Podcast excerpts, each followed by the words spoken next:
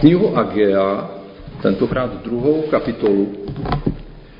A dostali jsme za téma, jak vidíme církev a zbor a náš zbor.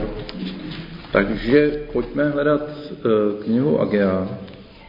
21. dne sedmého měsíce se stalo slovo hospodinovo skrze proroka Agea. Řekni judskému místodržiteli Zerubábelovi, synu Šealtielovu a veleknězi Jošuovi, synu Josadakovu a posůstatku lidu. Kdo zůstal mezi vámi z těch, kteří viděli tento dům v jeho prvotní slávě a jak jej vidíte nyní? Není ve vašich očích jen pouhé nic? Buď rozhodný, Zerubábeli, je výrok hospodinův. Buď rozhodný, veleknězi Jošuo, synu Josadakův. Buď rozhodný, všechen lidé země je výrok hospodinů. Dejte se do díla, neboť jsem s vámi je výrok hospodina zástupů. Podle slova, kterým jsem, vám, eh, jsem se vám zavázal, když jste vyšli z Egypta. Můj duch stojí uprostřed vás. Nebojte se. Toto praví hospodin zástupů ještě jednou a bude to brzy. Otřesu nebem i zemí, mořem i souší. Otřesu všemi pro národy a přijdou s tím nejvzácnějším, co mají. A naplním tento dům slávou, hospodin, eh, pravý hospodin zástupů. Mé je stříbro, mé je zlato, je výrok hospodinů.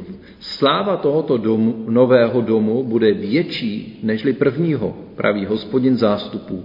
A na tomto místě budu udílet pokoj, je výrok hospodina zástupů.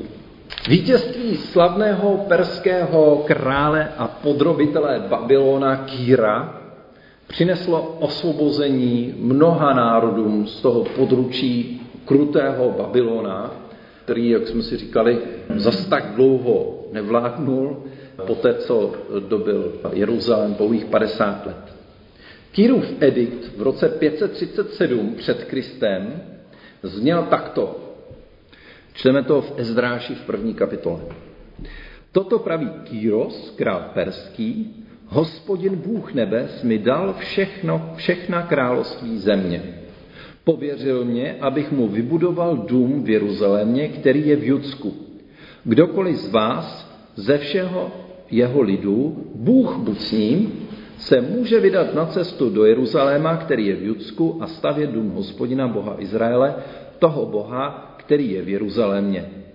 Každého, kdo zůstal na kterémkoliv místě jako host, nech podpoří místní obyvatele stříbrem a zlatem, majetkem a dobytkem spolu s dobrovolnými oběťmi pro boží dům v Jeruzalémě. Uteklo asi tak 15 let a v podstatě nic vážného se nestalo a dům v Jeruzalémě nestál. Ani bohoslužba se neobnovila podle původních představ. No kde to vázne? Bychom si mohli říct třeba i my. Kde to vázne? Lidem se nechtělo vracet do Jeruzaléma. Proč si myslíte, že tomu tak bylo? Se vás zeptám. Proč myslíte, že se jim nechtělo zpátky do Jeruzaléma? Se tam zabydleli. Se tam zabydleli. Děti, další Hmm. Dovedete si to představit, že emigrujete do jiné země a tam se zabydlíte 50 let, může docela dlouhá doba. No určitě, je to, že se ty lidi zabydleli, ale taky ono, když se přestěhujete do toho úrodného půlměsíce Mezopotámie, kde teda jsou krásné široké řeky, kde je dostatek tedy závlahy, když to srovnáte s tím Jeruzalémem, pro vaši představu, tehdejší Jeruzalém samozřejmě nebyl jako dnes, dneska už má skoro 900 tisíc lidí, jsem se dočetl ale když ho král David dobil, eh, tak to spíše byla taková horská vesnice, 760 metrů nad mořem. Docela vysoko bych řekl.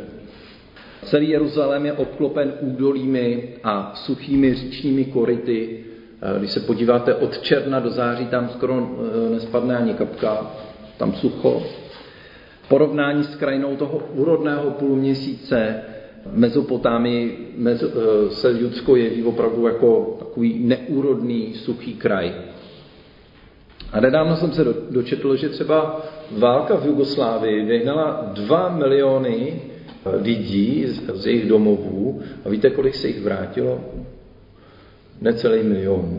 Dá se říct, že milion lidí zůstalo pryč. Jo, a vlastně se nevrátila zejména mladá generace a třeba Bosna a, a různý tyhle ty státy tím docela trpí, že tam chybí velká část, vlastně jako jedna generace v podstatě. Válečné konflikty dnes, stejně jako v minulosti, eh, vyhání eh, lidi z domovů a ti se z různých důvodů prostě nechtějí vracet. Bylo to těžké období židovských dějin a hrozilo, že se skutečně nad tím židovským národem zavře hladina, jako se to stalo s jinými národy. Kde je dneska třeba Edom, Moab, Amon, to jsou ty bibličtí že jo, nepřátelé, nikde se rozplynuli. Věřím, že k tomu, co se děje, nebyli lhostejní ti, kteří zažili ty zlaté časy Jeruzaléma a pamatovali ještě živá vyprávění o pronikavých reformách krále Jošiáše, který co by zbožní, jako zbožní král odstranil všechny pohanské modly a sjednotil kult hospodinův a opravdu se za, zasloužil o to, že narostla úcta k Tóře a k zákonu Mojžíšovmu a že ten i jeruzalemský chrám měl skutečně tu vážnost po celém vlastně Judsku. Bohužel, se dá říct, eh, jeho život skončil náhle u Megida v roce 609 před Kristem. Bylo mu 30 let, velmi mladý. Když se zcela zbytečně postavil k faraonovi Nékovi, který chtěl společně s Asiřany si vyrovnat vlastně tu stabilitu v tom regionu, protože Asířani vládli že na severu, Egypt eh, šel pomoc proti Babylonianům. A tak byla válka u Megida a tam se to celý vlastně zvrtlo. Ta ztráta Jošuji byla velká nečekaná ztráta pro celé judské království a velký smutek, že zemřel mladý, perspektivní král, zbožný, který opravdu začal ty reformy a začal očišťovat ten, ten kult od těch různých bůžků a bohyň. A byla to skutečně nečekaná ztráta pro celé království.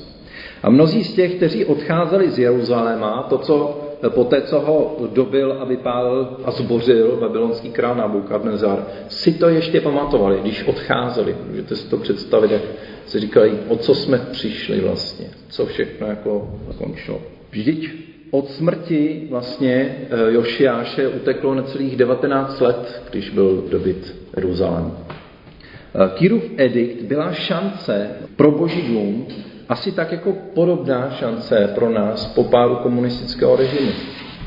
Mohlo se to najednou začít obnovovat. Bohužel počet těch, kdo se hlásí ke křesťanství, se snížil asi o 75% od té doby. Teda počítám zejména že římskou katolickou církev.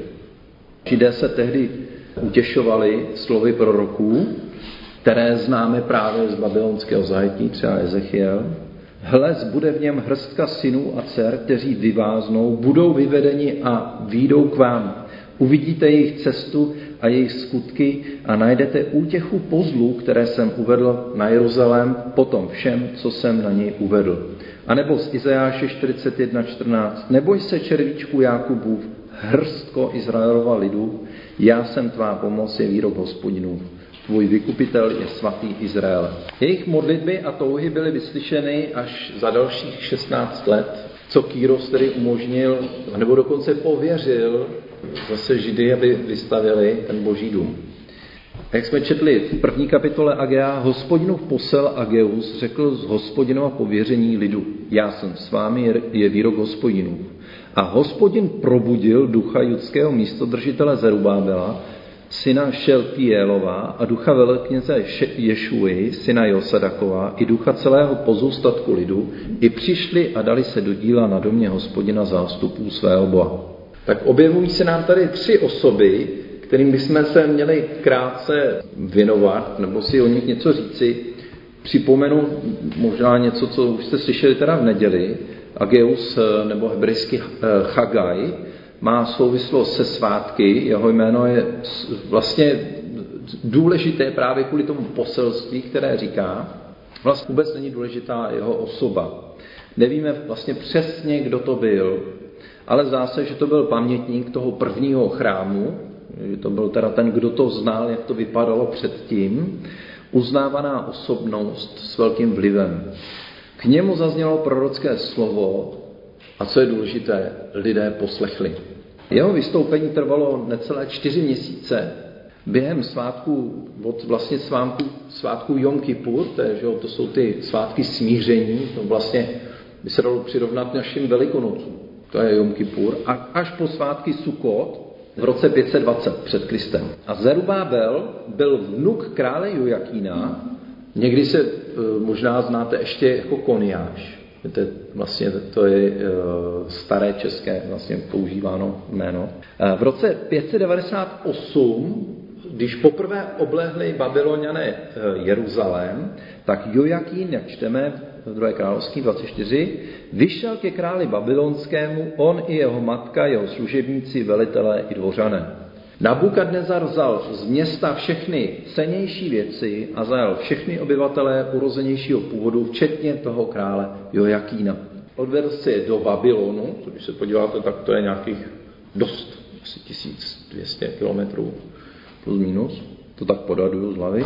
Mezitím Nabukadnezar na judský trůn dosadil Joakínova strýce Metaniáše, jemuž změnil jméno na Sitkiáš, což byl vlastně poslední judský král. Ačkoliv měl Joakín v Babyloně status zajatce, nalezené babylonské tabulky, eh, tam bylo jeho jméno nalezeno a svědčí o tom, že dostával on i jeho rodina zaopatřovací příděly přímo od královského dvora v Babyloně.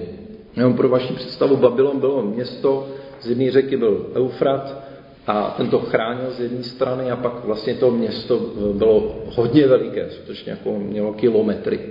A když ho potom ten Kýros dobýval, tak udělal, když ho dobýval, tak odklonil tu řeku, která tam tekla, tím pádem vlastně tam voda skoro netekla, když byla hladina postehna, tak vyšli a začali vlastně útočit na ten Babylon od řeky což nikdo netušil. A vlastně ve chvíli, kdy už oni dobývali velkou část města, tak teprve na druhé straně města se dozvěděli, že se proti ním chystá válka. Takže ten boj byl velice rychlý a, a velice rychle vlastně Babylon rázem vlastně, ta mocná říše, který se všichni máli, tak rázem prostě vlastně spadla nebo prostě se zhroutila. A v té době tam ten Joakín ještě vlastně, nebo ta jeho rodina pobývala. Takže dočteme se, že vlastně po smrti Nabukadnezara dokonce jeho nástupce, byl jeho syn Evel Merodak, dokonce Joakin, Joakinovi projevoval zvláštní přízeň. Takže on sice byl zajatec, ale měl se tam dobře a, a vlastně díky tomu, že oni tam žili jako opravdu ta šlechta, byť teda zdaleka, tak dostávali ty příděly. Nyní rozumíme, jak se mohl vlastně ten Zerubábel, což byl teda jeho vnuk, jak se mohl stát místo držícím v Jeruzalémě. V městě Babylon žila celkem velká diaspora židů, kteří tam byli jako přivedení, a v, v, které taky v několika vlnách vlastně ten Zerubábel přivedl zpátky jako do Jeruzaléma.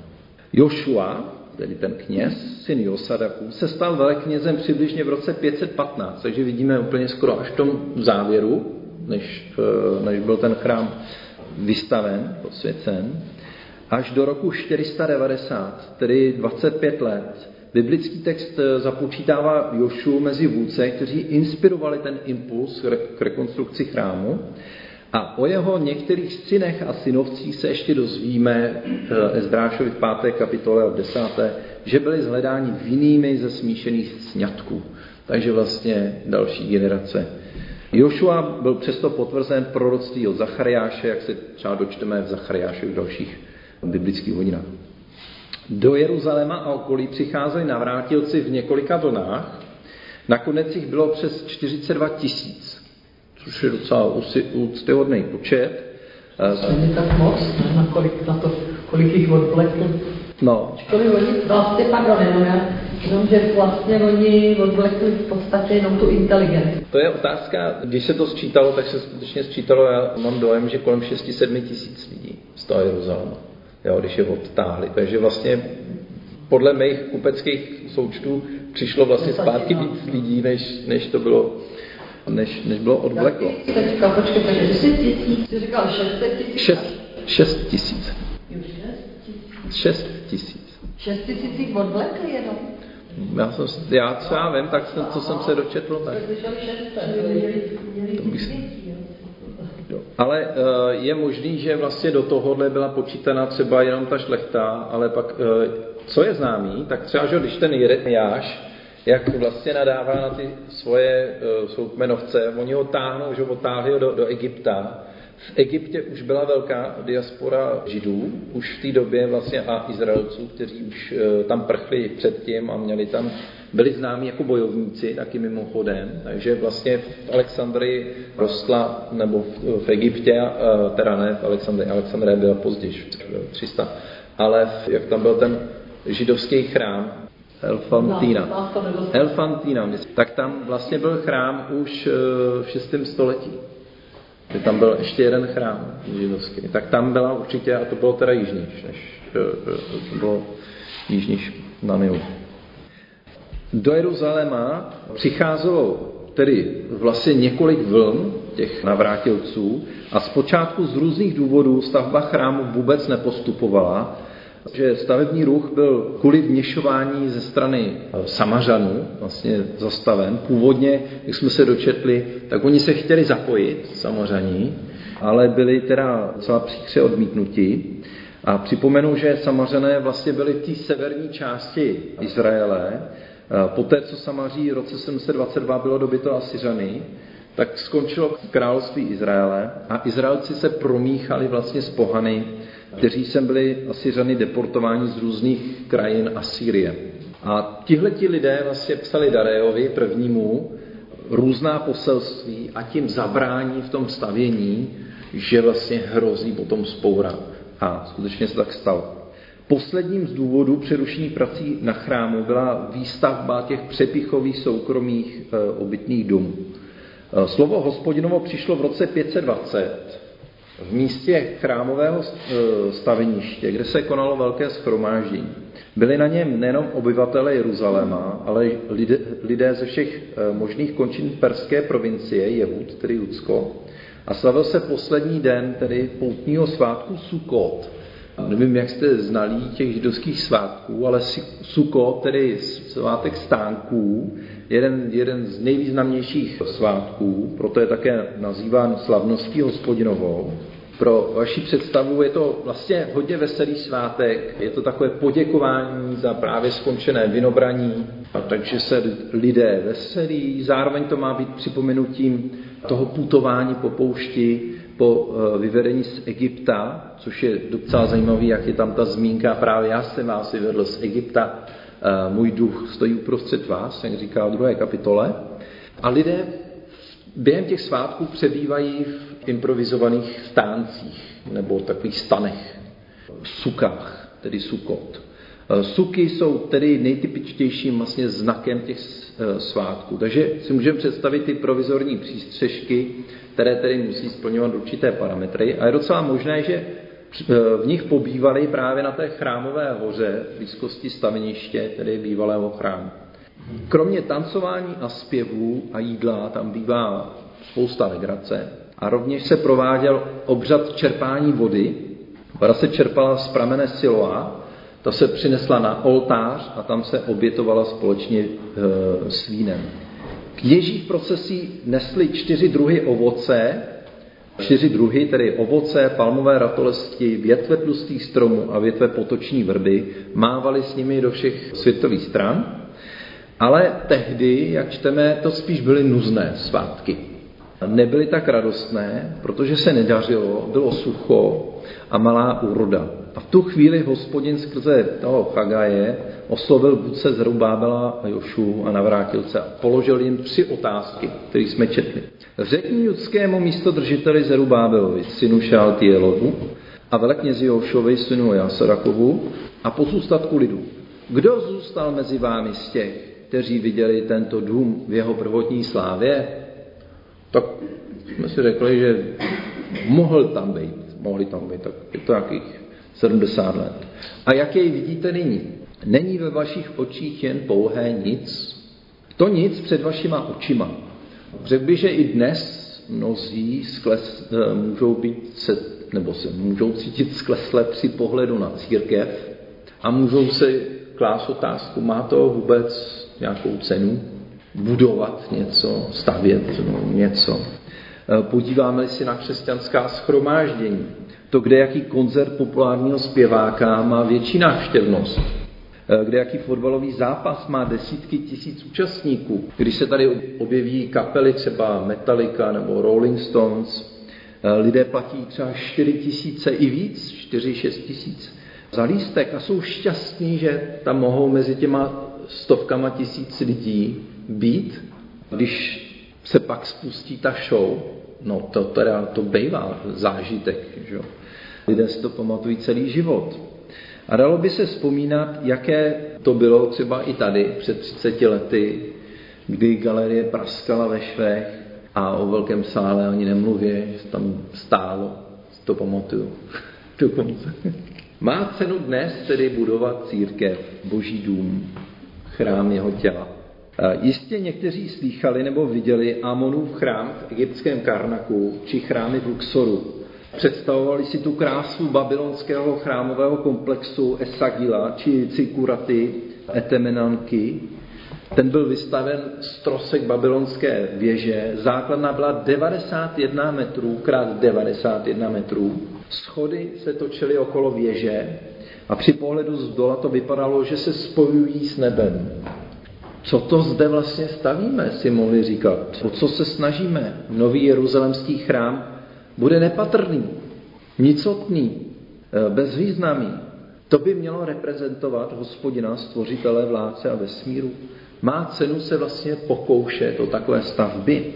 Boží slovo říká něco jiného. Boží slovo říká, jste silní. Nenechte se oslepit nebo zastrašit protivníkem, hářem, satanem.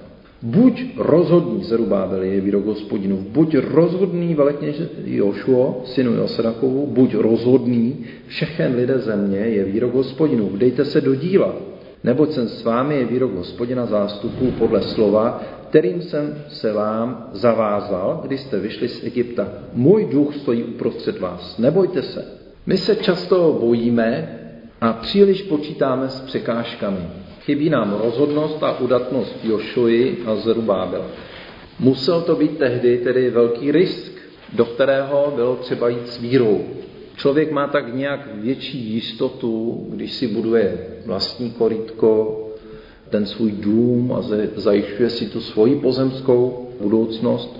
No stavět boží dům je mnohem riskantnější podnik. Dům boží, tedy jeho lid, je ale na věky. Tak bychom to měli chápat že církev je tu proto, aby zprostředkovávala člověku vztah s Bohem, se kterým bude na věky. To je mnohem důležitější dům, než jakákoliv budova. Není to větší hodnota, než vlastní dům, budovat ten boží dům, to Kristovo tělo. Za druhé jste bohatí. Nemyslete si, že to, co máte na kontě nebo zapsané na katastrálním úřadě, je všechno bohatství, které máte. Boží dům, jeho lid, je vaším největším bohatstvím. Vlastně se může stát eh, velice málo a nezbude nic z toho, co máme. Kolikrát se to v minulosti stalo. Ale i kdyby jsme se odstli bez prostředků, Boží dům, církev tu vždy byla a je, aby pomohla. To skutečně věřím a to je i moje zkušenost. Ježíš říká, v Markově evangelu to čteme v desáté kapitole, Ježíš jim řekl, amen pravím vám, Není nikoho, kdo opustil dům nebo bratry nebo sestry nebo matku nebo otce nebo děti nebo pole pro mne a pro evangelium, aby nyní v tomto čase nedostal spolu s pronásledováním stokrát více domů. Bratří, sester, matek, dětí a i polí a přicházejícím věku život věčný. Co řekl tedy navrátilcům, nemající prostředky na zbudování chrámu, co řekl pán Bůh?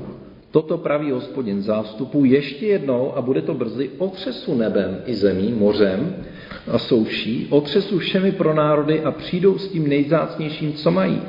A naplním tento dům slávou, praví hospodin zástupu. Mé je stříbro, mé je zlato, je výrok hospodina zástupu. Sláva tohoto domu, nového domu, bude větší nežli prvního, praví hospodin zástupu. A na tomto místě budu udílet pokoje, výrok hospodina zástupu. A Třetí věc, jste správně vedení, jste dobře vedení. Máte boží aktuální slovo. Bůh nám mluví dnes. A další pokyny na cestu nám dává boží slovo. My víme, kudy jít, e, díky Bohu. Tedy buď rozhodný, všechen lidé země je výrok hospodinů, dejte se do díla, neboť jsem s vámi je výrok hospodina zástupu. Pak tu mám čtyři takové výzvy, jak tedy vidíme naš, e, naší církev a zbor. Není pouhé nic, jehož sláva a krása dávno zašla. E, naopak, je to boží dům, který patří jemu, tedy hospodinu, a má moc jej znovu vybudovat. Církev není nějaký křesťanský skanzen, ale je to místo, které, kterým, e, skrze které Bůh chce oslovit současnou generaci i ten současný svět, ve kterém žijeme. To je i naše poslání. Jak vidíme naší církev a zbor, nevidíme ji přes ty černé brýle, zveličujeme problémy, ne, nepřipomínáme pořád spíše jejich nedostatky a chyby, nebojujeme s tím duchem poraženeckým a zklamáním. No, stačí, když nebudeme přehánět. Kristus svoji církev očišťuje od vší nepravosti. Staví jako dokonalou a svatou. Prostě ji miluje a obětuje se za ní. Vidíme takto i církev my, milovanou, vykoupenou, jako to místo, kde se Bůh rozhodl, že bude přebývat na věky. To je účastný vnímat tu církev jako opravdu něco, co Bůh si tvoří na věky. Jak vidíme naší církev a sbor? Kým jsi v Kristu ty a kdo je Bůh? Učme se Boha nově poznávat třeba právě studiem písma, v rozhovorech, ze situací, do které nás Bůh staví. Především si nenechme vnutit představu malého a omezeného Boha s malým chrámem a nepatrným lidem. Prostě Bůh má svůj lid a jemu patří všechno. A jak vidíme, naš, naší církev a zbor není slabá, není ani chudá a není ani bezmocná. Pojďme se tedy zapojit do šíření té boží slávy. Třeba tím, že budeme mluvit s ostatními o tom, co pro nás Ježíš udělal, jindy si můžeme zapojit do služby, některé služby našeho sboru. Pro jiné to bude znamenat vytrvat v tom, co započal, tak jak když si započali stavět chrám, pak ho přerušili a pak se tomu vrátili a tu věc dokončili. I to je možné. Tolik